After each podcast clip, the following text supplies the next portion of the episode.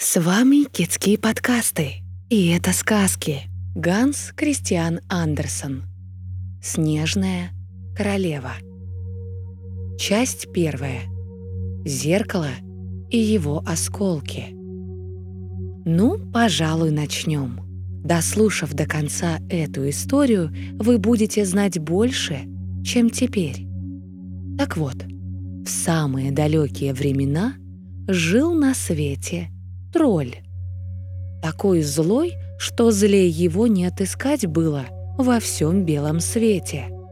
Как-то раз он был в особенно хорошем расположении духа и смастерил волшебное зеркало. Все доброе и прекрасное показывало зеркало самым злым и безобразным, а самое худшее становилось и вовсе невообразимо ужасным. Моря, леса и горы выглядели в таком зеркале унылыми и пустыми. И даже самые красивые принцессы казались страшными чудовищами. Лица в зеркале искажались до неузнаваемости. А уж если у кого встречалась родинка или веснушка, так та и вовсе расплывалась на все лицо. Тролль, видя все это, хохотал до упаду и был жутко горд своими проделками. Ученики тролля всюду бегали с этим зеркалом, и вскоре не осталось ни одного укромного уголка на всей земле, где не побывало бы зеркало и ни одного человека, не отраженного в нем. Поднимаясь все выше и выше в небо, зеркало корчилось и искривлялось в невообразимых гримасах до тех пор, пока не выскользнуло из рук незадачливых учеников тролля и не рухнуло на землю, разбившись в миг на миллионы осколков. Такие осколки попадали людям в глаза, и тогда те начинали замечать в других только плохое. Тем, кому осколок попал в сердце, было хуже всего. Сердце замерзало, превращалось в льдину. Злой тролль хохотал до колик. Так приятно ему было совершать ужасные поступки. Но по свету летало еще очень много осколков зеркала. Послушаем же, что случилось дальше. Часть вторая. Мальчик и девочка. В большом городе где столько домов и людей, что не всем и каждому удается отгородить себе хоть маленькое местечко для садика, и где поэтому большинству людей приходится довольствоваться комнатными цветами в горшках, жили двое бедных детей. Но у них был садик побольше цветочного горшка. Они не были братом и сестрой, но часто играли вместе и были никак не меньше, чем лучшими друзьями. Родители их жили в мансардах смежных домов. Кровли домов почти сходились, а под выступами кровель шло по водосточному желобу, приходившемуся как раз под окошком каждой мансарды. Стоило таким образом шагнуть из какого-нибудь окошка на желоб, и можно было очутиться у окна соседей. У родителей было по большому деревянному ящику. В них росли коренья и небольшие кусты роз. В каждом по одному, осыпанные чудными цветами. Родителям пришло в голову поставить эти ящики поперек желобов. Таким образом, от одного окна к другому тянулись словно две цветочные грядки. Горох спускался из ящиков с зелеными гирляндами. Розовые кусты заглядывали в окна и сплетались ветвями образовалось нечто вроде триумфальных ворот из зелени и цветов. Так как ящики были очень высоки, и дети твердо знали, что им нельзя карабкаться на них, то родители часто позволяли мальчику с девочкой ходить друг к другу по крыше в гости и сидеть на скамеечке под розами. И что за веселые игры устраивались у них тут? Зимой это удовольствие прекращалось. Окна зачастую покрывались ледяными узорами. Но дети нагревали на печке медные монеты и прикладывали их к замерзшим стеклам. Сейчас же оттаивало чудесное кругленькое отверстие, а в него выглядывал веселый, ласковый глазок. Это смотрели каждый из своего окна мальчик и девочка, Кай и Герда. Летом они в один прыжок могли очутиться в гостях друг у друга, а зимой надо было сначала спуститься на много-много ступеней вниз, а затем подняться настолько же вверх. На дворе порхал снежок. «Это роятся белые пчелки», — сказала старая бабушка. «А у них тоже есть королева?» — спросил мальчик. Он знал, что у настоящих пчел есть такая. «Есть», — отвечала бабушка. «Снежинки окружают ее густым роем, но она больше их всех и никогда не остается на земле. Вечно носится на черном облаке. Часто по ночам пролетает она по городским улицам и заглядывает в окошки. Вот от того-то они покрываются ледяными узорами, словно цветами. «Видели, видели!» — сказали дети и поверили, что все это настоящая правда. «А снежная королева не может войти сюда?» — спросила девочка. «Пусть попробует», — сказал мальчик. «Я посажу ее на теплую печку, вот она и растает». Но бабушка погладила его по голове и завела разговор о другом. Вечером, когда Кай был уже дома и почти совсем разделся, собираясь лечь спать, он вскарабкался на стул у окна и поглядел в маленький оттаивший на оконном стекле кружочек. За окном порхали снежинки. Одна из них, побольше, упала на край цветочного ящика и начала расти. Расти, расти, пока наконец не превратилась в женщину, укутанную в тончайший белый тюль, сотканный, казалось, из миллионов снежных звездочек. Она была так прелестна, так нежна, вся из ослепительно-белого льда. И все же живая. Глаза ее сверкали, как звезды, но в них не было теплоты. Она кивнула мальчику и поманила его рукой. Мальчуган испугался и спрыгнул со стула.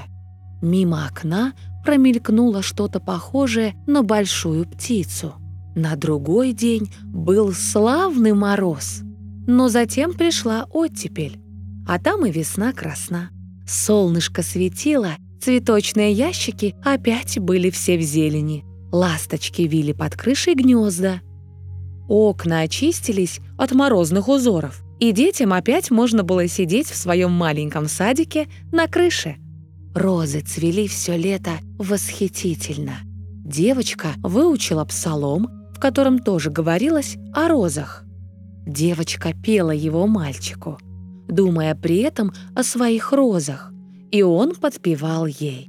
«У розы в долинах цветут, младенец Христос с нами тут». Дети пели, взявшись за руки, целовали розы, смотрели на ясное солнышко и разговаривали с ним. Им чудилось, что с него глядел на них сам младенец Христос. Что за чудное было лето!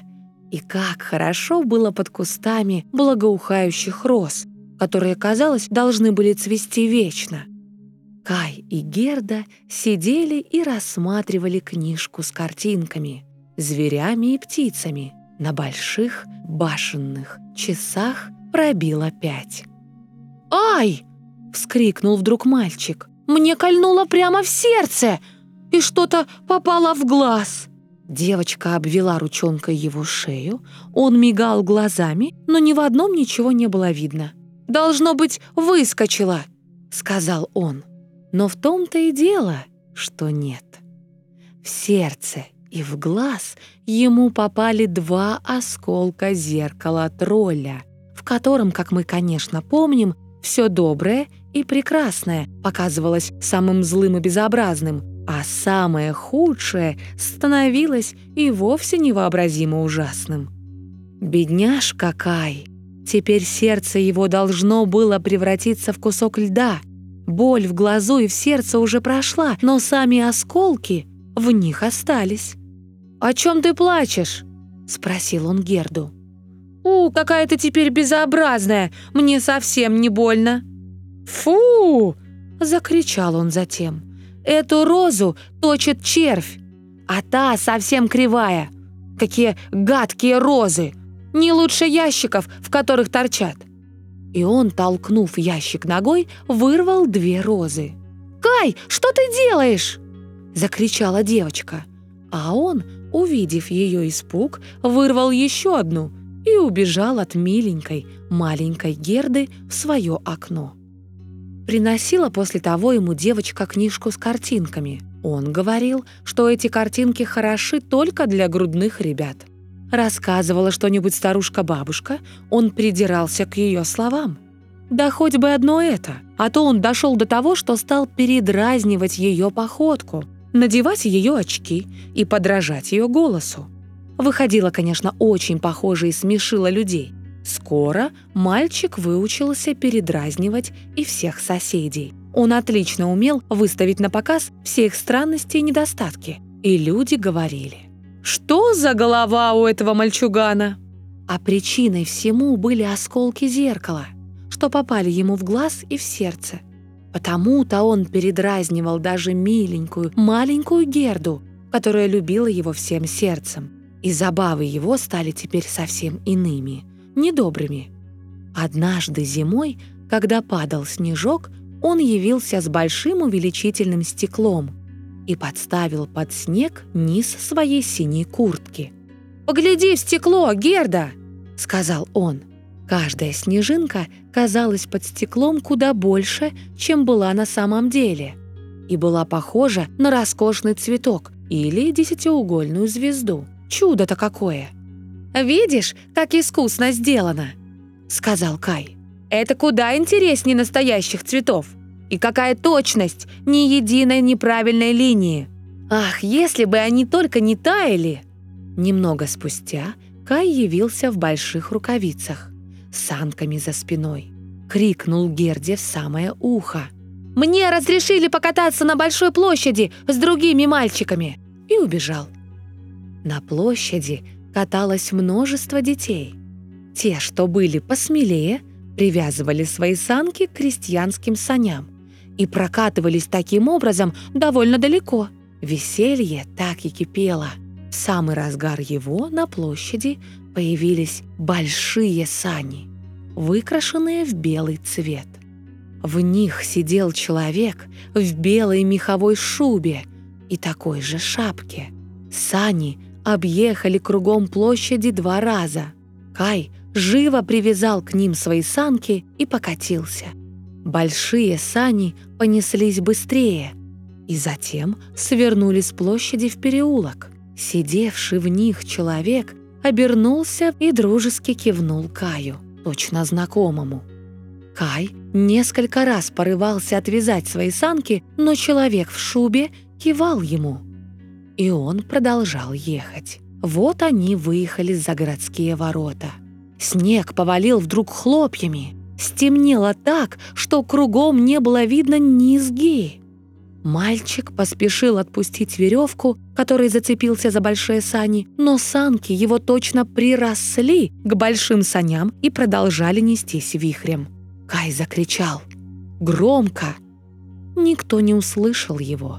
Снег валил, Санки мчались, ныряя в сугробах, прыгая через изгороди и канавы. Кай весь дрожал. Хотел прочесть «Отче наш», но в уме у него вертелась одна таблица умножения. Снежные хлопья все росли и обратились под конец в больших белых куриц. Вдруг они разлетелись в стороны, большие сани остановились, и сидевший в них человек встал. Это была высокая, стройная, ослепительно белая женщина. Снежная королева. И шуба, и шапка на ней были из снега. «Славно проехались», — сказала она. «Ну ты совсем замерз? Полезай ко мне в шубу». И, посадив мальчика к себе в сани, она завернула его в свою шубу. Кай словно опустился в снежный сугроб. «Все еще мерзнешь?» — спросила она и поцеловала его в лоб. У, поцелуй ее был холоднее льда. пронизал его холодом насквозь и дошел до самого сердца. Оно и без того уже было наполовину ледяным. Одну минуту Каю казалось, что вот-вот он умрет. Но нет, напротив, стало легче. Он даже совсем перестал зябнуть. «Мои санки! Не забудь моих санок!» Спохватился он прежде всего о санках. И санки были привязаны на спину одной из белых куриц, которая и полетела с ними за большими санями. Снежная королева поцеловала Кая еще раз – и он позабыл и Герду, и бабушку, и всех домашних. «Больше я не буду целовать тебя», — сказала она. «А не то зацелую до смерти». Кай взглянул на нее. Она была так хороша. Более умного, прелестного лица он не мог себе и представить. Теперь она не казалась ему ледяной, как в тот раз, когда она сидела за окном и кивала ему головой. Теперь она казалась ему совершенством. Он совсем не боялся ее и рассказал ей, что знает все четыре действия арифметики, да еще с дробями, знает, сколько в каждой стране квадратных миль и жителей. А она только улыбнулась в ответ. И тогда ему показалось, что он и в самом деле знает мало, и он устремил взор в бесконечное воздушное пространство. В тот же миг снежная королева взвелась с ним на темное свинцовое облако, и они понеслись. Буря выла и стонала, словно распевала старинные песни. Они летели над лесами и озерами, над морями и твердой землей. Под ними дули холодные ветры, выли волки, сверкал снег. Летали с криком черные вороны, а над ними — сиял большой ясный месяц. На него смотрел Кай всю долгую-долгую зимнюю ночь. Днем он спал у ног снежной королевы. Глава третья. Цветник женщины, умевшей колдовать. А что же было с Гердой, когда Кай не вернулся? И куда он девался? Никто не знал этого. Никто не мог сообщить о нем ничего. Мальчики рассказали только, что видели, как он привязал свои санки к большим, великолепным саням, которые потом свернули в переулок и выехали за городские ворота. Никто не знал, куда он девался. Много было пролито о нем слез. Горько и долго плакала Герда. Наконец решили, что он умер. Утонул в реке, протекавшей за городом. Долго тянулись мрачные, зимние дни. Но вот настала весна. Выглянуло солнышко. «Кай умер и больше не вернется», — сказала Герда. «Не верю», — отвечал солнечный свет. «Он умер и больше не вернется», — повторила она ласточкам. «Не верим», — ответили они. Под конец и сама Герда перестала этому верить. «Надену-ка я свои новые красные башмачки. Кай ни разу еще не видел их», — сказала она однажды утром. «Да пойду к реке спросить про него». Было еще очень рано. Она поцеловала спящую бабушку, надела красные башмачки и побежала одна-одинешенька за город, прямо к реке. «Правда, что ты взяла моего названного братца?» Я подарю тебе свои красные башмачки, если ты отдашь мне его назад». И девочке почудилось, что волны как-то странно кивают ей. Тогда она сняла свои красные башмачки, первую свою драгоценность, и бросила их в реку. Но они упали как раз у берега, и волны сейчас же вынесли их на сушу. Река как будто не хотела брать у девочки лучшую ее драгоценность, так как не могла вернуть ей Кая. Девочка же подумала, что бросила башмачки недовольно далеко. Влезла в лодку, качавшуюся в тростнике, стала на самый краешек кормы и опять бросила башмаки в воду. Лодка не была привязана и оттолкнулась от берега. Девочка хотела поскорее выпрыгнуть на сушу, но пока пробиралась с кормы на нос, лодка уже отошла от берега на целый аршин и быстро-быстро понеслась по течению. Герда ужасно испугалась и принялась плакать и кричать. Но никто, кроме воробьев, не слышал ее криков. Воробьи же не могли перенести ее на сушу и только летели за ней вдоль берега, да щебетали, словно желая ее утешить. «Мы здесь! Мы здесь!» Лодку уносило все дальше.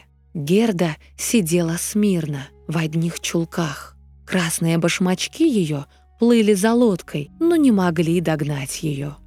Берега реки были очень красивы. Повсюду виднелись чудеснейшие цветы. Высокие раскидистые деревья, луга, на которых паслись овцы и коровы. Но нигде не было видно ни души человеческой. «Может быть, река несет меня к Каю?» — подумала Герда. Повеселела, встала на ноги и долго-долго любовалась красивыми зелеными берегами. Но вот она приплыла к большому вишневому саду, в котором приютился домик с цветными стеклами в окошках и соломенной крышей. У дверей стояли два деревянных солдата и отдавали ружьями честь всем, кто проплывал мимо. Герда закричала им. Она приняла их за живых, но они, понятно, не ответили ей. Вот она подплыла к ним еще ближе. Лодка подошла чуть не к самому берегу, и девочка закричала еще громче. Из домика вышла, опираясь на клюку, старая престарелая старушка — в большой соломенной шляпе, расписанной чудесными цветами. «Ах ты, бедная крошка!» — сказала старушка. «Как это ты попала на такую большую, быструю реку, да забралась так далеко?» С этими словами старушка вошла в воду, зацепила лодку своею клюкой, притянула ее к берегу и высадила Герду. Герда была так рада, что очутилась наконец на суше, хоть и побаивалась чужой старухи. «Ну, пойдем, да расскажи мне, кто ты и как сюда попала», — сказала старушка. Герда стала рассказывать ей обо всем, а старушка покачивала головой и повторяла «Угу, угу». Но вот девочка закончила и спросила старуху, не видала ли она Кая. Та ответила, что он еще не проходил тут, но верно пройдет, так что девочке пока не о чем горевать. Пусть лучше попробует вишенок, да полюбуется цветами, что растут в саду. Они красивее нарисованных в любой книжке с картинками, и все умеют рассказывать сказки. Тут старушка взяла Герду за руку, увела к себе в домик и заперла дверь на ключ. Окна были высоко от пола и все из разноцветных, красных, голубых и желтых стеклышек. Сама комната была освещена каким-то удивительно ярким радужным светом. На столе стояла корзинка с чудесными вишнями, и Герда могла есть их сколько душе угодно – Пока же она ела, старушка расчесывала ей волосы золотым гребешком. Волосы вились кудрями и окружали свеженькое, круглое, словно роза личика девочки золотым сиянием. «Давно мне хотелось иметь такую миленькую девочку», — сказала старушка. «Вот видишь, как ладно мы заживем с тобою». И она продолжала расчесывать кудри девочки, и чем дольше чесала, тем больше Герда забывала своего названного братца Кая. Старушка умела колдовать. Она не была злой колдуньей и колдовала только изредка для своего удовольствия. Теперь же ей очень захотелось оставить у себя Герду. И вот она пошла в сад, дотронулась своей клюкой до всех розовых кустов и те, как стояли в полном цвету, так все и ушли глубоко-глубоко в землю, и следа от них не осталось. Старушка боялась, что Герда при виде роз вспомнит о своих, а там и о Кае, да и убежит от нее. Сделав свое дело, старушка повела Герду в цветник. У девочки и глаза разбежались. Тут были цветы всех родов и всех времен года. Что за красота! Что за благоухание! Во всем свете не сыскать было книжки с картинками пестрее, красивее этого цветника. Герда прыгала от радости и играла среди цветов, пока солнце не село за высокими вишневыми деревьями. Тогда ее уложили в чудесную постельку с красными шелковыми перинками, набитыми голубыми фиалками. Девочка заснула, и ей снились такие сны, какие видит только королева в день своей свадьбы. На другой день Герде опять позволили играть на солнышке. Так прошло много дней.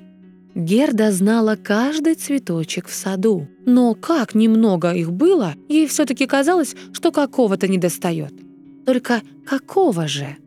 Раз она сидела и рассматривала соломенную шляпу старушки, расписанную цветами. Самым красивым из них была как раз роза. Старушка забыла ее стереть. Вот что значит рассеянность. «Как? Тут нет роз?» — сказала Герда и сейчас же побежала искать их по всему саду. «Нет ни одной!» Тогда девочка опустилась на землю и заплакала. Теплые слезы упали как раз на то место, где стоял прежде один из розовых кустов. И как только они смочили землю, куст мгновенно вырос из нее такой же свежий, цветущий, как прежде. Герда обвела его ручонками. Принялась целовать розы и вспомнила о тех чудных розах, что цвели у нее дома, а вместе с тем и о Кае.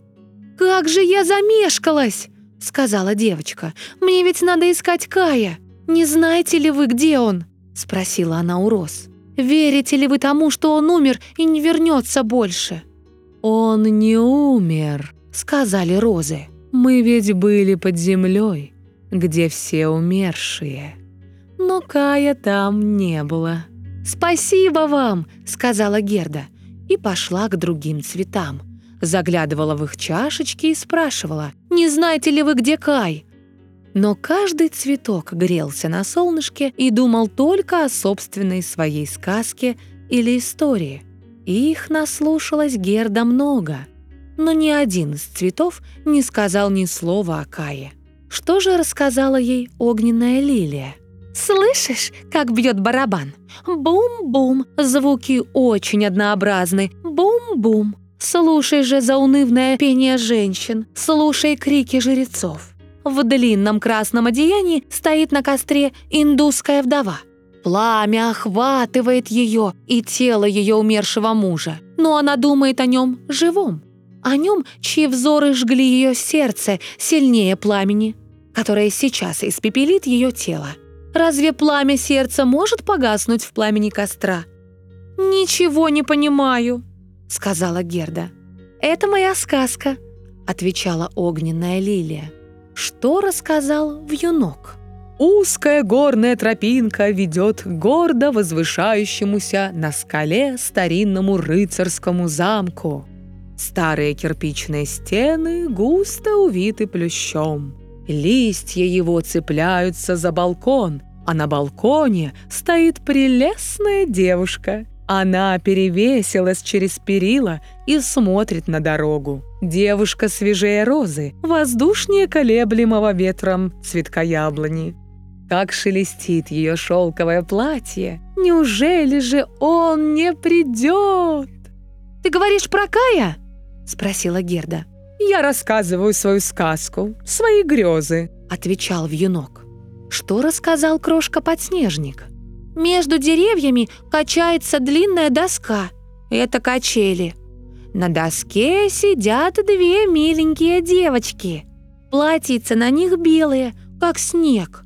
А на шляпах развиваются длинные, зеленые, шелковые ленты. Братишка, постарше их, стоит позади сестер, держась за веревки сгибами локтей. А в руках же у него в одной маленькая чашечка с мыльной водой, а в другой глиняная трубочка. Он пускает пузыри. Доска качается. Пузыри разлетаются по воздуху, переливаясь на солнце всеми цветами радуги. Вот один повис на конце трубочки и колышется от дуновения ветра. Черненькая собачонка легкая, как мыльный пузырь встает на задние лапки, а передние кладет на доску. Но доска взлетает кверху, собачонка падает, тявкает и сердится. Дети передразнивают ее, пузырьки лопаются. Качающаяся доска, разлетающаяся по воздуху пена. Вот моя песенка. Она может быть и хороша, да ты говоришь все это таким печальным тоном. И опять ни слова о Кае. Что скажут гиацинты? Жили-были три стройные воздушные красавицы-сестры. На одной платье было красное, на другой — голубое, а на третьей совсем белое. Рука об руку танцевали они при ясном лунном свете у тихого озера. То не были эльфы, то настоящие девушки. В воздухе разлился сладкий аромат, и девушки скрылись в лесу. Вот аромат стал еще сильнее, еще слаще. «Ваши колокольчики тоже пахнут так сильно! Ах, ну неужели Кай умер? Но розы были под землей и говорят, что его там нет!» «Динг-данг!» — звенели колокольчики гиацинтов. «Мы звоним не над Каем, мы и не знаем его. Мы звоним свою собственную песенку, другой мы и не знаем». И Герда пошла к золотому одуванчику, сиявшему в блестящей зеленой траве. «Ты маленькое ясное солнышко!» — сказала ему Герда. «Скажи, не знаешь ли ты, где мне искать моего названного братца?» Одуванчик засиял еще ярче и взглянул на девочку. Какую же песенку спел он ей? Увы, и в этой песенке ни слова не говорилось о Кае. «Ранняя весна!» На маленький дворик приветливо светит ясное божье солнышко. Ласточки вьются возле белой стены, примыкающей к двору соседей. Из зеленой травки выглядывают первые желтенькие цветочки, сверкающие на солнышке, словно золотые. На двор вышла посидеть старушка-бабушка – вот пришла из гостей ее внучка, бедная служанка, и крепко целует бабушку. Поцелуй девушки дороже золота. Он идет прямо в сердце. Золото на ее губах, золотом сердечке, золото и на небе в утренний час. Вот и все, сказала дуванчик. «Бедная моя бабушка!» Вздохнула Герда. Как она скучает обо мне, как горюет. Не меньше, чем горевала Акая. Но я скоро вернусь и приведу его с собой. Нечего больше и расспрашивать цветы. У них ничего не добьешься. Они знают только свои песенки. И она подвязала юбочку повыше, чтобы удобнее было бежать. Но когда хотела перепрыгнуть через желтую лилию, та хлестнула ее по ногам. Герда Остановилась, посмотрела на длинный цветок и спросила. «Ты, может быть, знаешь что-нибудь?» И она наклонилась к нему, ожидая ответа. Что же сказала желтая лилия? «Я вижу себя самое, я вижу себя самое! О, как я благоухаю!» Высоко-высоко в маленькой коморке под самой крышей стоит полуодетая танцовщица. Она то балансирует на одной ножке, то опять твердо стоит на обеих и попирает ими весь свет. Она ведь один обман глаз. Вот она льет из чайника воду на какой-то белый кусок материи, который держит в руках. Это ее корсаж. Чистота – лучшая красота. Белая юбочка висит на гвозде, вбитом в стену. Юбка тоже выстирана водою из чайника и высушена на крыше. Вот девушка одевается и повязывает на шею ярко-желтый платочек, еще резче теняющий белизну платьица. Опять одна ножка взвивается в воздух, Гляди, как прямо она стоит на другой, точно цветок на своем стебельке. Я вижу самое себя, я вижу самое себя. «Да мне мало до этого дела», — сказала Герда. «Нечего мне об этом и рассказывать». И она побежала из сада.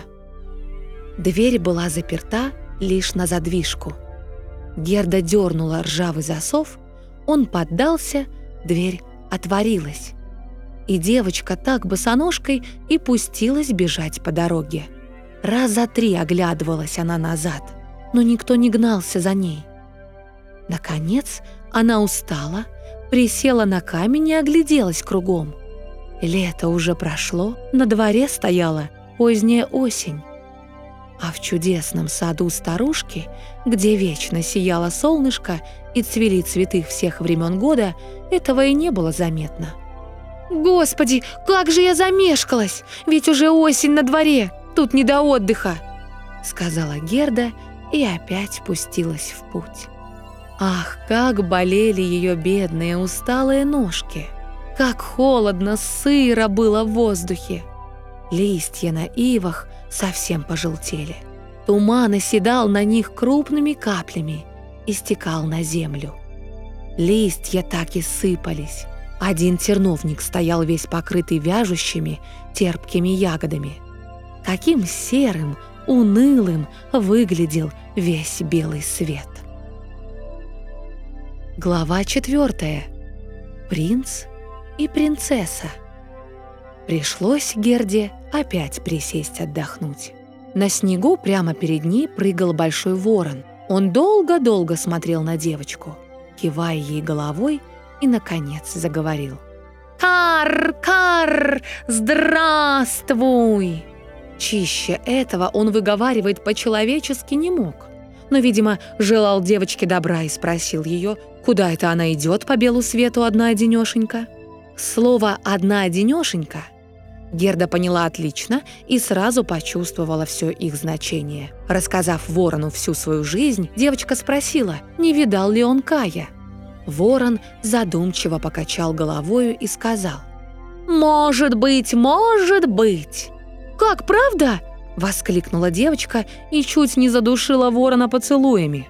«Потише, потише!» — сказал ворон. «Я думаю, что это был твой Кай но теперь он верно забыл тебя со своей принцессой». «Разве он живет у принцессы?» — спросила Герда. «А, вот послушай», — сказал ворон, «только мне ужасно трудно говорить по-вашему. Вот если бы ты понимала по-вороне, я рассказал бы тебе обо всем куда лучше». «Нет, этому меня не учили», — сказала Герда. «Бабушка-то понимает, хорошо бы и мне уметь». «Ну ничего», — сказал ворон. «Расскажу, как сумею, хоть и плохо». И он рассказал обо всем, что только сам знал.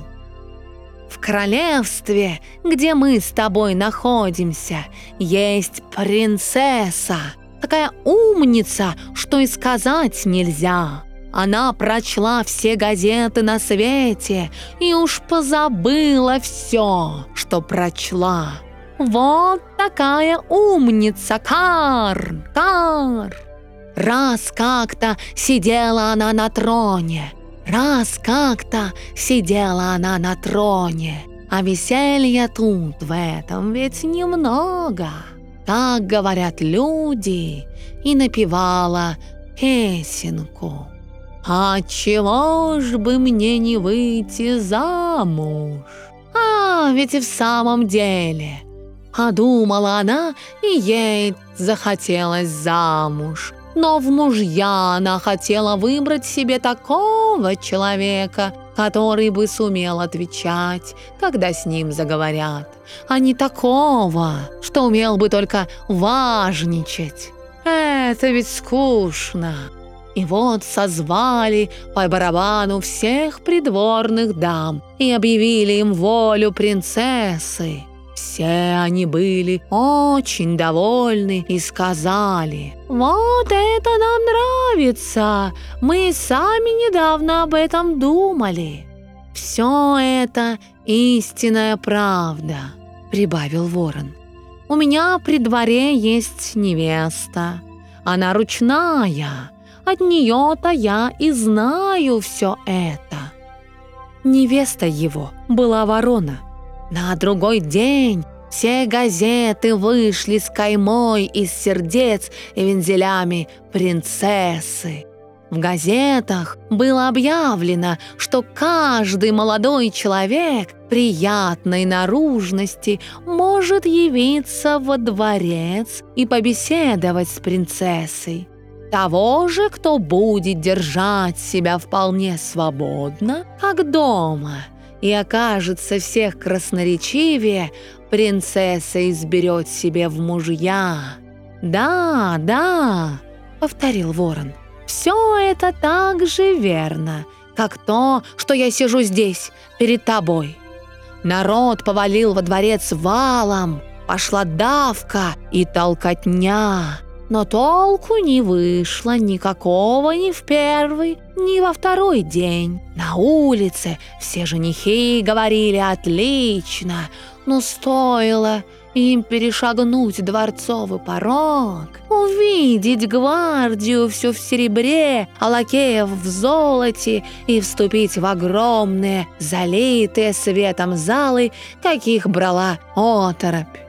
Подступят к трону, где сидит принцесса, да и повторяют только ее же последние слова, а ей вовсе, вовсе не этого было нужно. Право, их всех точно опаивали дурманом. А вот, выйдя за ворота, они опять обретали дар слова. От самых ворот до дверей дворца тянулся длинный, длинный хвост женихов. Я сам был там и видел, женихам хотелось есть и пить, но из дворца им не давали даже стакана воды. Правда, кто был поумнее, запасся бутербродами. Но запасливые уж не делились с соседями, думая про себя. Пусть себе поголодают, отощают, принцесса и не возьмет их. «Ну а Кай-то Кай?» – спросила Герда. «Когда же он явился? И он пришел свататься?» «Постой, постой! Теперь мы как раз дошли до него!» На третий день явился небольшой человечек, не в карете, не верхом, а просто пешком и прямо вошел во дворец. Глаза его блестели, как твои. Волосы у него были длинные, но одет он был бедно. «Это Кай!» – обрадовалась Герда. «Так я нашла его!» И она захлопала в ладоши.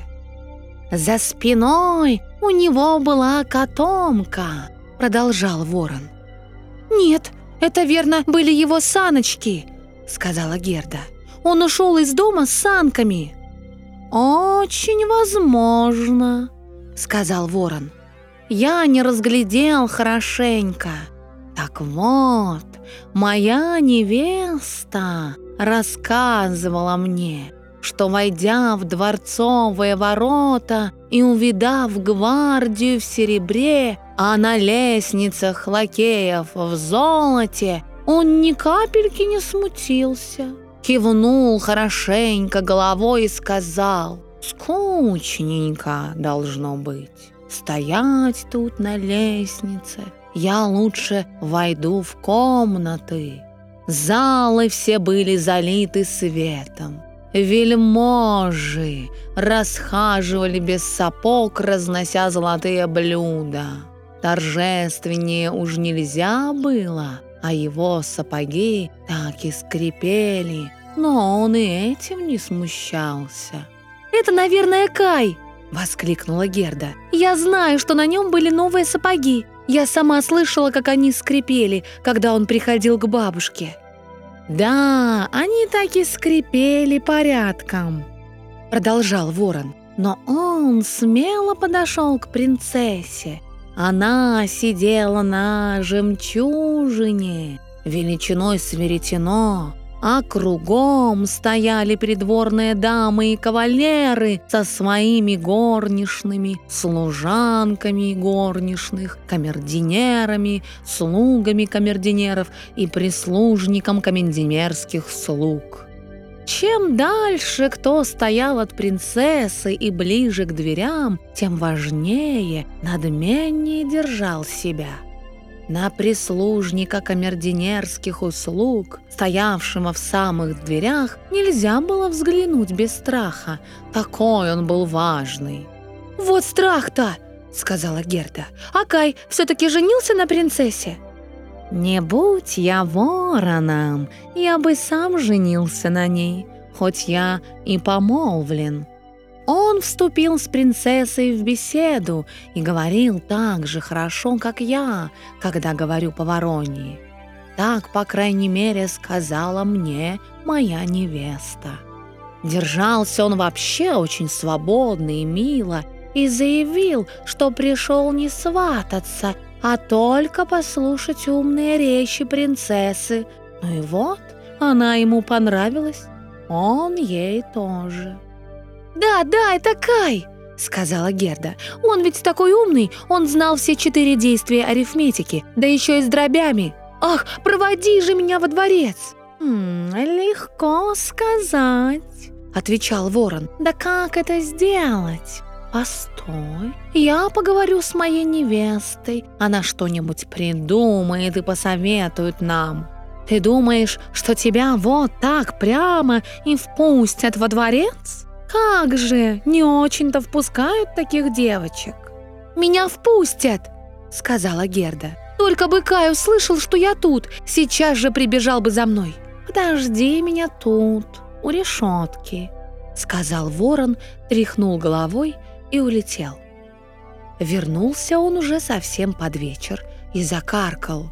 «Кар, кар! Моя невеста шлет тебе тысячу поклонов, и вот этот маленький хлебец. Она стащила его на кухне, там их много, а ты, верно, голодна. Ну, во дворец тебе не попасть, ты ведь боссы. Гвардия в серебре и лакеи в золоте ни за что не пропустит тебя». Но не плачь, не плачь, ты все-таки попадешь туда. Невеста моя знает, как пройти в спальню принцессы с черного хода и знает, где достать ключ. И вот они вошли в сад. Пошли по длинным аллеям, усыпанным пожелтевшими осенними листьями. И когда все огоньки во дворцовых окнах погасли один за другим – Ворон провел девочку в маленькую полуотворенную дверцу. О, как билось сердечко Герды от страха и радостного нетерпения! Она точно собиралась сделать что-то дурное. А ведь она только хотела узнать, нет ли здесь ее Кая. Да, да, он верно здесь. Она так живо представляла себе его умные глаза, длинные волосы, улыбку. Как он улыбался ей, когда они бывало сидели рядышком под кустом роз. А как обрадуется он теперь, когда увидит ее, услышит, на какой длинный путь решилась она ради него, узнает, как горевали о нем все домашние. Ах, как она была просто вне себя от страха и радости. Но вот они на площадке лестницы. На шкафу горела лампочка, а на полу сидела ручная ворона и осматривалась по сторонам. Герда присела и поклонилась, как учила ее бабушка. «Мой жених рассказывал мне о вас столько хорошего, барышня», — сказала ручная ворона. «Повесть вашей жизни, как это принято выражаться, также очень трогательно. Не угодно ли вам взять лампу? А я пойду вперед. Мы пойдем прямой дорогой, тут мы никого не встретим». «А мне кажется, кто-то идет за нами!» Сказала Герда, и в ту же минуту мимо нее с легким шумом промчались какие-то тени.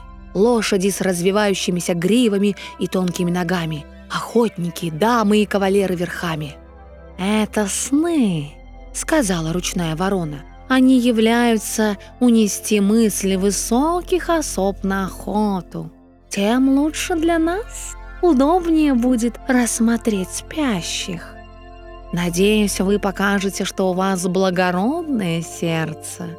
Есть о чем тут и говорить. Само собой, разумеется. — сказал лесной ворон. Тут они вошли в первую залу, всю обтянутую розовым атласом, затканным цветами. Мимо девочки опять пронеслись сны. Но так быстро, что она не успела и рассмотреть всадников. Одна зала была великолепнее другой, просто отрыбь брала. Наконец они дошли до спальни. Потолок напоминал верхушку огромной пальмы с драгоценными хрустальными листьями. С середины его спускался толстый золотой стебель, на котором висели две кровати в виде лилий. Одна была белая, а в ней спала принцесса, другая — красная. И в ней Герда надеялась найти Кая. Девочка слегка отогнула один из красных лепестков и увидала темно-русый затылок. «Это Кай!» Она громко назвала его по имени и поднесла лампу к самому его лицу. Сны с шумом умчались прочь. Принц проснулся и повернул голову. Ах, это был не Кай! Принц походил на него только с затылка, но был также молод и красив. Из белой лилии выглянула принцесса и спросила, что случилось. Герда заплакала и рассказала всю свою историю, упомянув и о том, что сделали для нее вороны. «Ах ты, бедняжка!» — сказал принц и принцесса. Похвалили ворон, объявили, что ничуть не гневаются на них, только пусть они не делают этого впредь, и захотели даже наградить их. «Хотите быть вольными птицами?» — спросила принцесса. «Или желаете занять должность придворных ворон на полном содержании из кухонных остатков?» Ворон с вороной поклонились и попросили должности при дворе. Они подумали о старости и сказали, «Хорошо ведь иметь верный кусок хлеба на старости лет». Принц встал и уступил свою постель Герде. Больше он пока ничего не мог для нее сделать. А она сложила ручонки и подумала, как добры все люди и животные. Закрыла глазки и сладко заснула. Сны опять прилетели в спальню. Но теперь они были похожи на божьих ангелов и везли на маленьких саночках Кая, который кивал Герди головой. Увы, все это было лишь во сне и исчезло, как только девочка проснулась. На другой день ее одели с ног до головы в шелк бархат и позволили ей оставаться во дворце, сколько она пожелает. Девочка могла жить да поживать тут припеваючи – но она прогостила всего несколько дней и стала просить, чтобы ей дали повозку с лошадью и пару башмаков. Она опять хотела пуститься разыскивать по белу свету своего названного братца. Ей дали и башмаки, и муфту, и чудесное платье. А когда она простилась со всеми, к воротам подъехала золотая карета, сияющими, как звезды, гербами принца и принцессы. У кучера, лакеев и фавориторов Ей дали и фавориторов. Красовались на головках маленькие золотые короны. Принц и принцесса сами усадили Герду в карету и пожелали ей счастливого пути. Лесной ворон, который уже успел жениться, провожал девочку первые три мили и сидел в карете рядом с ней. Он не мог ехать с лошадями спиной. Ручная ворона сидела на воротах и хлопала крыльями. Она не ехала провожать Герду – потому что страдала головными болями с тех пор, как получила должность при дворе и слишком много ела. Карета битком была набита сахарными крендельками, а ящик под сиденьем – фруктами и пряниками. «Прощай, прощай!» – закричали принц и принцесса. Герда заплакала. Ворона тоже. Так проехали они первые три мили. Тут простился с девочкой и ворон – Тяжелое было расставание. Ворон взлетел на дерево и махал черными крыльями до тех пор, пока карета, сиявшая как солнце, не скрылась из виду. Глава пятая. Маленькая разбойница. Вот Герда въехала в темный лес. Но карета блестела, как солнце, и сразу бросилась в глаза разбойникам – они не выдержали и налетели на нее с криками «Золото! Золото!» Схватили лошадей под узцы и вытащили из кареты Герду. «Ишь, какая славненькая, жирненькая, орешками откормлена!» Сказала старуха-разбойница с длинной жесткой бородой и мохнатыми нависшими бровями. «Жирненькая, что твой барашек? Ну-ка, какова на вкус будет?» И она вытащила острый, сверкающий нож. «Вот ужас!» «Ай!» Закричала она вдруг. Ее укусила за ухо ее собственная дочка, которая сидела у нее за спиной и была совершенно невоспитана. «Ах ты дряная девчонка!» Закричала мать, но убить Герду не успела. «Она будет играть со мной!»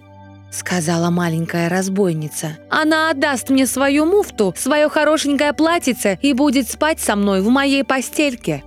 И девочка опять так укусила мать, что та подпрыгнула и завертелась на одном месте. Разбойники захохотали. «Ишь, как скачет со своей девчонкой!» «Я хочу сесть в карету!» – закричала маленькая разбойница и настояла на своем. Она была ужасно избалована и упряма. Они уселись с Гердой в карету и помчались по пням и по кочкам в чащу леса. Маленькая разбойница была ростом с Герду, но сильнее, шире в плечах и гораздо смуглее. Глаза у нее были совсем черные, но какие-то печальные. Она обняла Герду и сказала, «Они тебя не убьют, пока я не рассержусь на тебя. Ты верно принцесса?» «Нет», — отвечала девочка и рассказала, что пришлось ей испытать и как она любит Кая. Маленькая разбойница серьезно поглядела на нее слегка кивнула головой и сказала. «Они тебя не убьют, даже если я рассержусь на тебя. Я лучше сама тебя убью». И она оттерла слезы Герде, а потом спрятала обе руки в ее хорошенькую, мягкую и теплую муфточку. Вот карета остановилась. Они въехали во двор разбойничьего замка. Он весь был в огромных трещинах. Из них вылетали вороны, Откуда-то выскочили огромные бульдоги и смотрели так свирепо, точно хотели всех съесть. Но лаять не лаяли. Это было запрещено. Посреди огромной залы с полуразвалившимися, покрытыми копотью стенами и каменным полом пылал огонь. Дым подымался к потолку и сам должен был искать себе выход. Над огнем кипел в огромном котле суп, а на вертелах жарились зайцы и кролики. «Ты будешь спать вместе со мной, вот тут, возле моего маленького зверинца», сказала Герде маленькая разбойница. Девочек накормили, напоили, и они ушли в свой угол, где была постлана солома, накрытая коврами. Повыше сидела на жердочках больше сотни голубей. Все они, казалось, спали, но когда девочки подошли, слегка зашевелились. «Все мои!» — сказала маленькая разбойница. Схватила одного голубя за ноги и так тряхнула его, что тот забил крыльями. «На, поцелуй его!» — крикнула она, ткнув голубя Герде прямо в лицо. «А вот тут сидят лесные плутишки!» Продолжала она, указывая на двух голубей, сидевших в небольшом углублении в стене, за деревянной решеткой. «Эти двое — лесные плутишки, их надо держать в заперти, не то живо улетят. А вот и мой милый старичок. И девочка потянула за рога привязанного к стене северного оленя в блестящем медном ошейнике. Его тоже нужно держать на привязи, иначе удерет. Каждый вечер я щекочу его под шеей своим острым ножом. Хм, он жутко этого боится. С этими словами маленькая разбойница вытащила из расщелины в стене длинный нож и провела им по шее оленя. Бедное животное забрыкалось, а девочка захохотала и потащила Герду к постели. «Разве ты спишь с ножом?» – спросила ее Герда, покосившись на острый нож. «Всегда!» – отвечала маленькая разбойница. «Как знать, что может случиться? Но расскажи мне еще раз, Акая, и о том, как ты пустилась странствовать по белу свету?» Герда рассказала. Лесные голуби в клетке тихо ворковали. Другие голуби уже спали. Маленькая разбойница обвела одной рукой шею Герды, в другой у нее был нож. И захрапела. но Герда не могла сомкнуть глаз, не зная, убьют ли ее или оставят в живых. Разбойники сидели вокруг огня, пели песни и пили. Страшно было глядеть на это бедной девочке. Вдруг лесные голуби проворковали. «Кур, кур, мы видели Кая. Белая курица несла на спине его самки, а он сидел в санях снежной королевы. Они летели над лесом, когда мы, птенчики, еще лежали в гнезде. Она дохнула на нас, и все умерли, кроме нас двоих. Кур, кур. «Что вы говорите?» — воскликнула Герда. «Куда же полетела снежная королева, знаете?» «Она полетела, наверное, в Лапландию. Там ведь вечный снег и лед. Спроси у северного оленя, что стоит тут на привязи». Да, там вечный снег и лед. Чудо, как хорошо, сказал северный олень. Там прыгаешь себе на воле по огромным блестящим ледяным равнинам. Там раскинут летний шатер снежной королевы, а постоянные ее чертоги у Северного полюса на острове Шпицбергене. «О, Кай, мой милый Кай!» — вздохнула Герда. «Лежи же смирно!» — сказала маленькая разбойница. «Не то я пырну тебя ножом!» Утром Герда рассказала ей, что слышала от лесных голубей. Маленькая разбойница серьезно посмотрела на Герду, кивнула головой и сказала. «Ну, так и быть. А ты знаешь, где Лапландия?» Спросила она затем у северного оленя. «Кому же и знать, как не мне?» Отвечал олень, и глаза его заблестели. «Там я родился и вырос, там прыгал по снежным равнинам». «Так, слушай», — сказала Герде маленькая разбойница. «Видишь, все наши ушли. Дома одна мать. Немного погодя, она хлебнет из большой бутылки и вздремнет. Тогда я кое-что сделаю для тебя».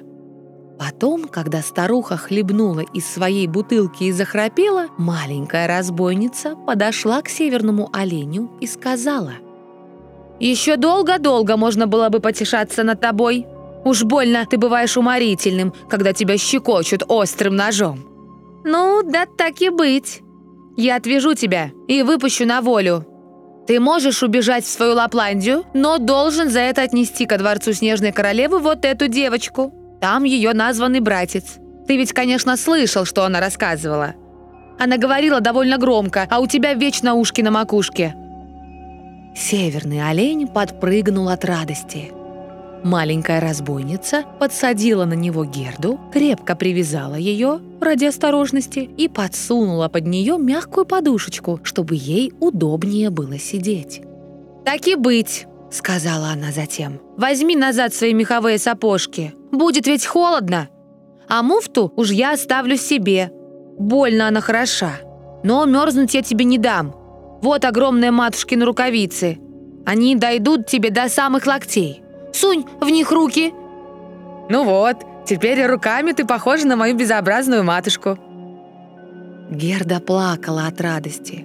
«Терпеть не могу, когда хнычут», — сказала маленькая разбойница. «Теперь тебе надо смотреть весело». Вот тебе еще два хлеба и ветчина. Что, небось, не будешь голодать?» И то, и другое было привязано к оленю.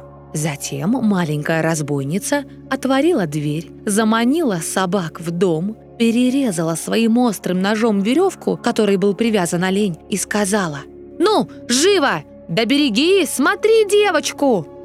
Герда протянула маленькой разбойнице обе руки – в огромных рукавицах и попрощалась с ней. Северный олень пустился во всю прыть через пни и кочки, по лесу, по болотам и степям. Волки выли, вороны каркали, а небо вдруг зашумело и выбросило столбы огня. «Вот мое родное северное сияние», — сказал олень. Гляди, как горит!» И он побежал дальше, не останавливаясь ни днем, ни ночью. Хлеб был съеден, ветчина тоже, и вот Герда очутилась в Лапландии. Глава шестая. Лапландка и финка. Олень остановился у жалкой избушки. Крыша спускалась до самой земли, а дверь была такая низенькая, что людям приходилось проползать в нее на четвереньках. Дома была одна старуха Лапландка, жарившая при свете жировой лампы рыбу. Северный олень рассказал Лапландке всю историю Герды, но сначала рассказал свою собственную. Она казалась ему гораздо важнее – Герда же так окоченела от холода, что и говорить не могла. «Ах вы, бедняги!» — сказала Лаплантка. «Долгий же вам еще предстоит путь. Придется сделать сто миль слишком, пока доберетесь до Финляндии, где снежная королева живет на даче и каждый вечер зажигает голубые бенгальские огни. Я напишу пару слов на сушеной треске. Бумаги у меня нет, а вы снесете ее Финке, которая живет в тех местах и лучше моего сумеет научить вас, что надо делать». Когда Герда согрелась, поела и попила, Лапландка написала пару слов на сушеной треске. Велела Герде хорошенько беречь ее. Потом привязала девочку к спине оленя, и тот снова помчался – Небо опять шумело и выбрасывало столбы чудесного голубого пламени. Так добежал олень с Гердой и до Финляндии. И постучался в дымовую трубу Финки. У нее и дверей-то не было. Ну и жара стояла в ее жилье. Сама Финка, низенькая, грязная женщина, ходила полуголая. Живо стащила она с Герды все платье, рукавицы и сапоги. Иначе девочке было бы чересчур жарко положила оленю на голову кусок льда и затем принялась читать то, что было написано на сушеной треске. Она прочла все от слова до слова три раза, пока не заучила наизусть и потом сунула треску в суповой котел. Рыба ведь еще годилась в пищу, а у Финки ничего даром не пропадало. Тут олень рассказал сначала свою историю, а потом историю Герды – Финка мигала своими умными глазами, но не говорила ни слова. «Ты такая мудрая женщина», — сказал олень. «Я знаю, что ты можешь связать одной ниткой все четыре ветра. Когда шкипер развяжет один, подует попутный ветер. Развяжет другой, погода разыграется. А развяжет третий и четвертый — подымется такая буря, что поломает в щепки деревья. Не изготовишь ли ты для девочки такого питья, которое бы дало ей силу двенадцати богатырей? Тогда бы она одолела снежную королеву. «Силу двенадцати богатырей?» — сказала Финка. «Да, много в этом толку». С этими словами она взяла с полки большой кожаный свиток и развернула его. На нем стояли какие-то удивительные письмена. Финка принялась читать их и читала до того, что ее пот прошиб. Олень опять принялся просить. А сама Герда смотрела на Финку такими умоляющими, полными слез глазами, что та опять заморгала, отвела оленя в сторону и, меняя ему на голове лед, шепнула. «Кай в самом деле у снежной королевы, но он вполне доволен и думает, что лучше ему нигде и быть не может. Причиной же всему осколки зеркала, что сидят у него в сердце и в глазу. Их надо удалить, иначе он никогда не будет человеком, и снежная королева сохранит над ним свою власть». «Но не поможешь ли ты Герде как-нибудь уничтожить эту власть?» Сильнее, чем она есть, я не могу ее сделать. Не видишь, разве как велика ее сила? Не видишь, что ей служат и люди, и животные? Ведь она, босая, обошла полсвета. Не у нас занимать ей силу.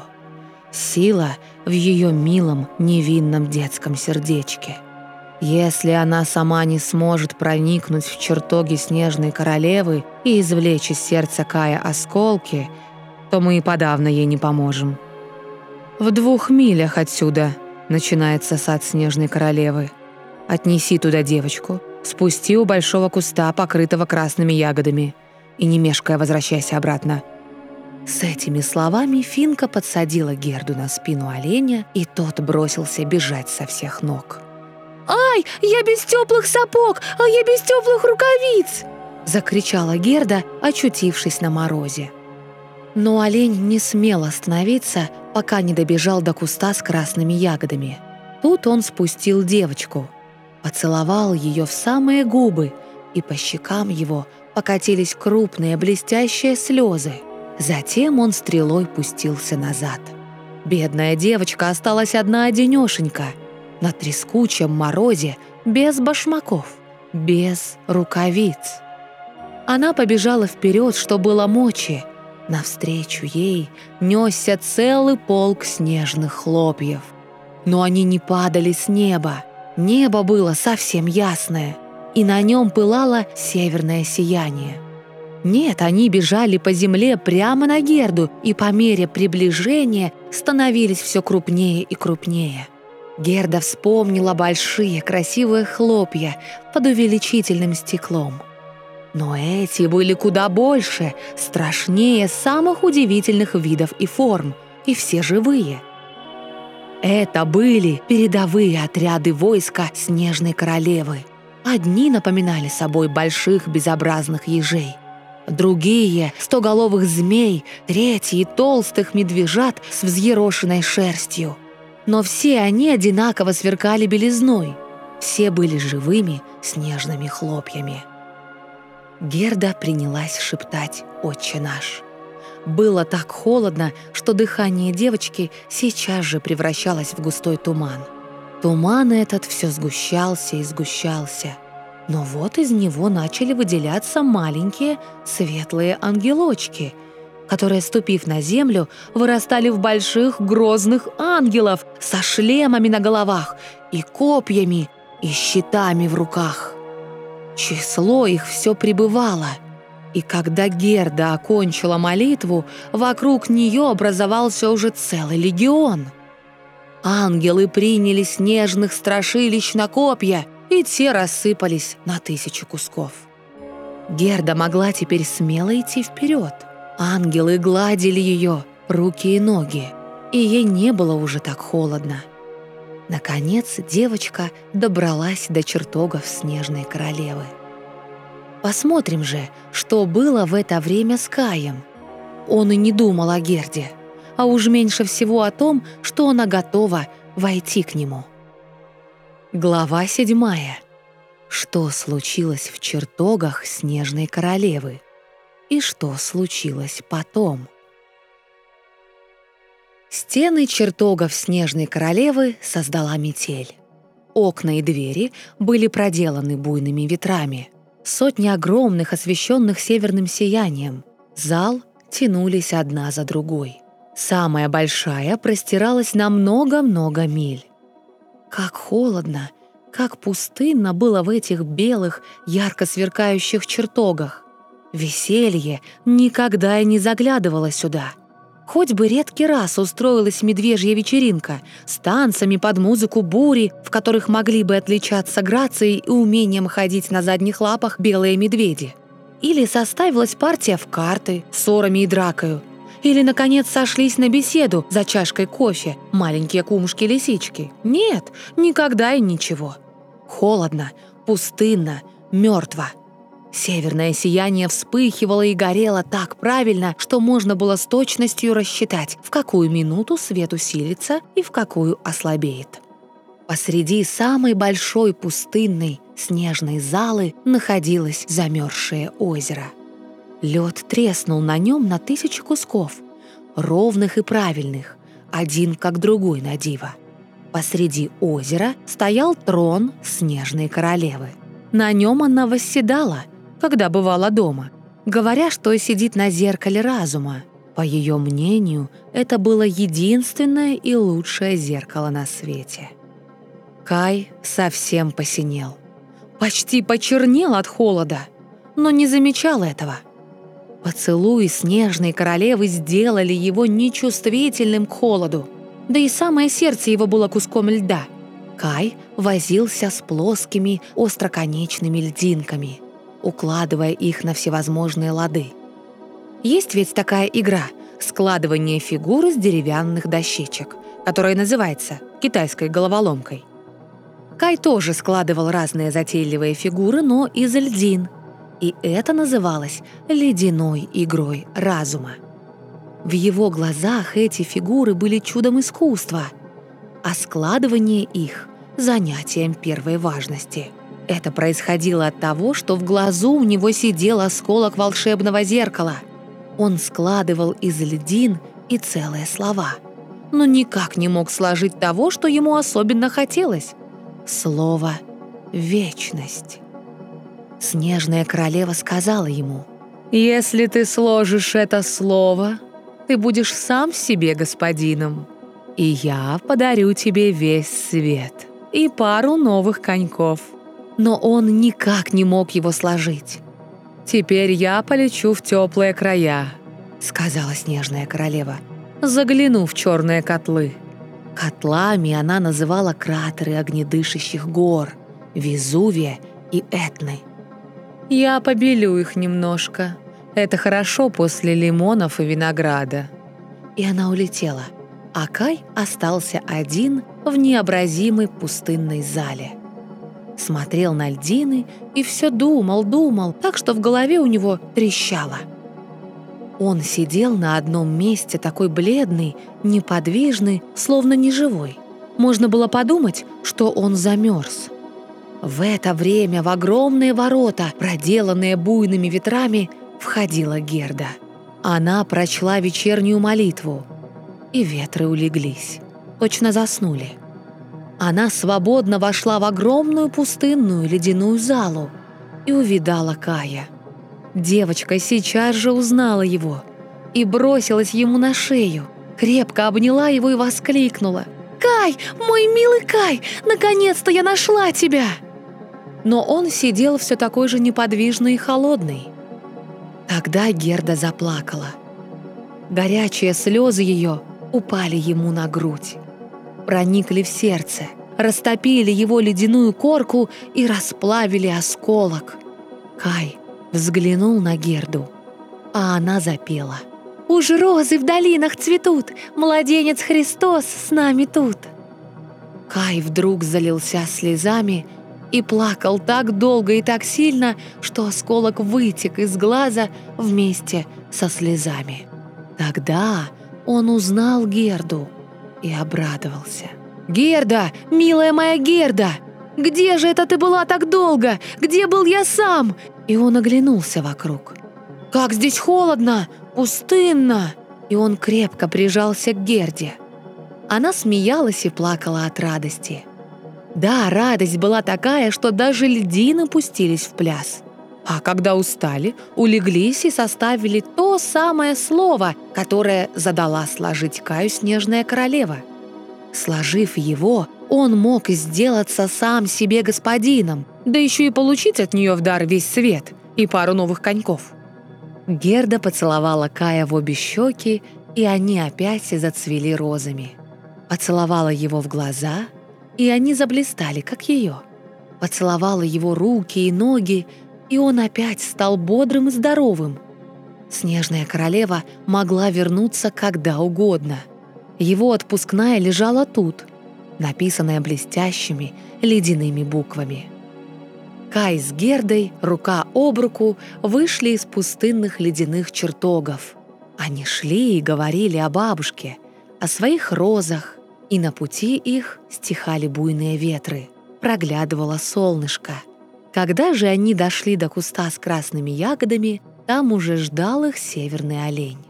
Кай и Герда отправились сначала к Финке, отогрелись у нее и узнали дорогу домой. Потом к Лапландке. Та сшила им новое платье, починила свои сани и поехала их провожать. Олень тоже провожал молодых путников вплоть до самой границы Лапландии, где уже пробивалась первая зелень. Тут Кай и Герда простились с оленем и с лапландкой. Вот перед ними и лес. Запели первые птички. Деревья покрылись зелеными почками. Из леса навстречу путникам выехала верхом на великолепной лошади молодая девушка в ярко-красной шапочке и с пистолетами за поясом. Герда сразу узнала и лошадь, она была когда-то впряжена в золотую карету, и девушку. Это была маленькая разбойница. Ей наскучило жить дома, и она захотела побывать на севере. А если там не понравится, и в других частях света. Она тоже узнала Герду. Вот была радость. «Ишь ты, бродяга!» — сказала она Каю. «Хотела бы я знать, стоишь ли ты того, чтобы за тобой бегали на край света?» Но Герда потрепала ее по щеке и спросила о принце и принцессе. «Они уехали в чужие края», — отвечала молодая разбойница. «А ворон с вороной?» — спросила Герда. «Лесной ворон умер. Ручная ворона осталась вдовой. Ходит с черной шерстинкой на ножке и жалуется на судьбу». «Но это все пустяки. А ты вот расскажи-ка лучше, что с тобой было и как ты нашла его?» Герда и Кай рассказали ей обо всем. «Ну вот и сказки конец», — сказала молодая разбойница. Пожала им руки и обещала навестить их, если когда-нибудь заедет в их город. Затем она отправилась своей дорогой, а Кай и Герда — своей. Они шли, и по дороге расцветали весенние цветы, зеленела травка. Вот раздался колокольный звон, и они узнали колокольни своего родного городка. Они поднялись по знакомой лестнице и вошли в комнату, где все было по-старому. Так же тикали часы, так же двигалась часовая стрелка. Но, проходя в низенькую дверь, они заметили, что успели за это время сделаться взрослыми людьми. Цветущие розовые кусты заглядывали с крыши в открытое окошко. Тут же стояли их детские стульчики. Кай с Гердой сели каждый на свой и взяли друг друга за руки. Холодное пустынное великолепие чертогов снежной королевы было забыто ими, как тяжелый сон. Бабушка сидела на солнышке и громко читала Евангелие. «Если не будете как дети, не войдете в Царствие Небесное». Кай и Герда взглянули друг на друга и тут только поняли смысл старого псалма. Уж розы в долинах цветут, младенец Христос с нами тут.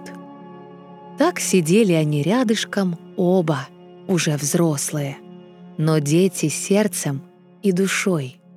А на дворе стояло теплое, благодатное лето. Желаем спокойной ночи от онлайн-школы Кискей.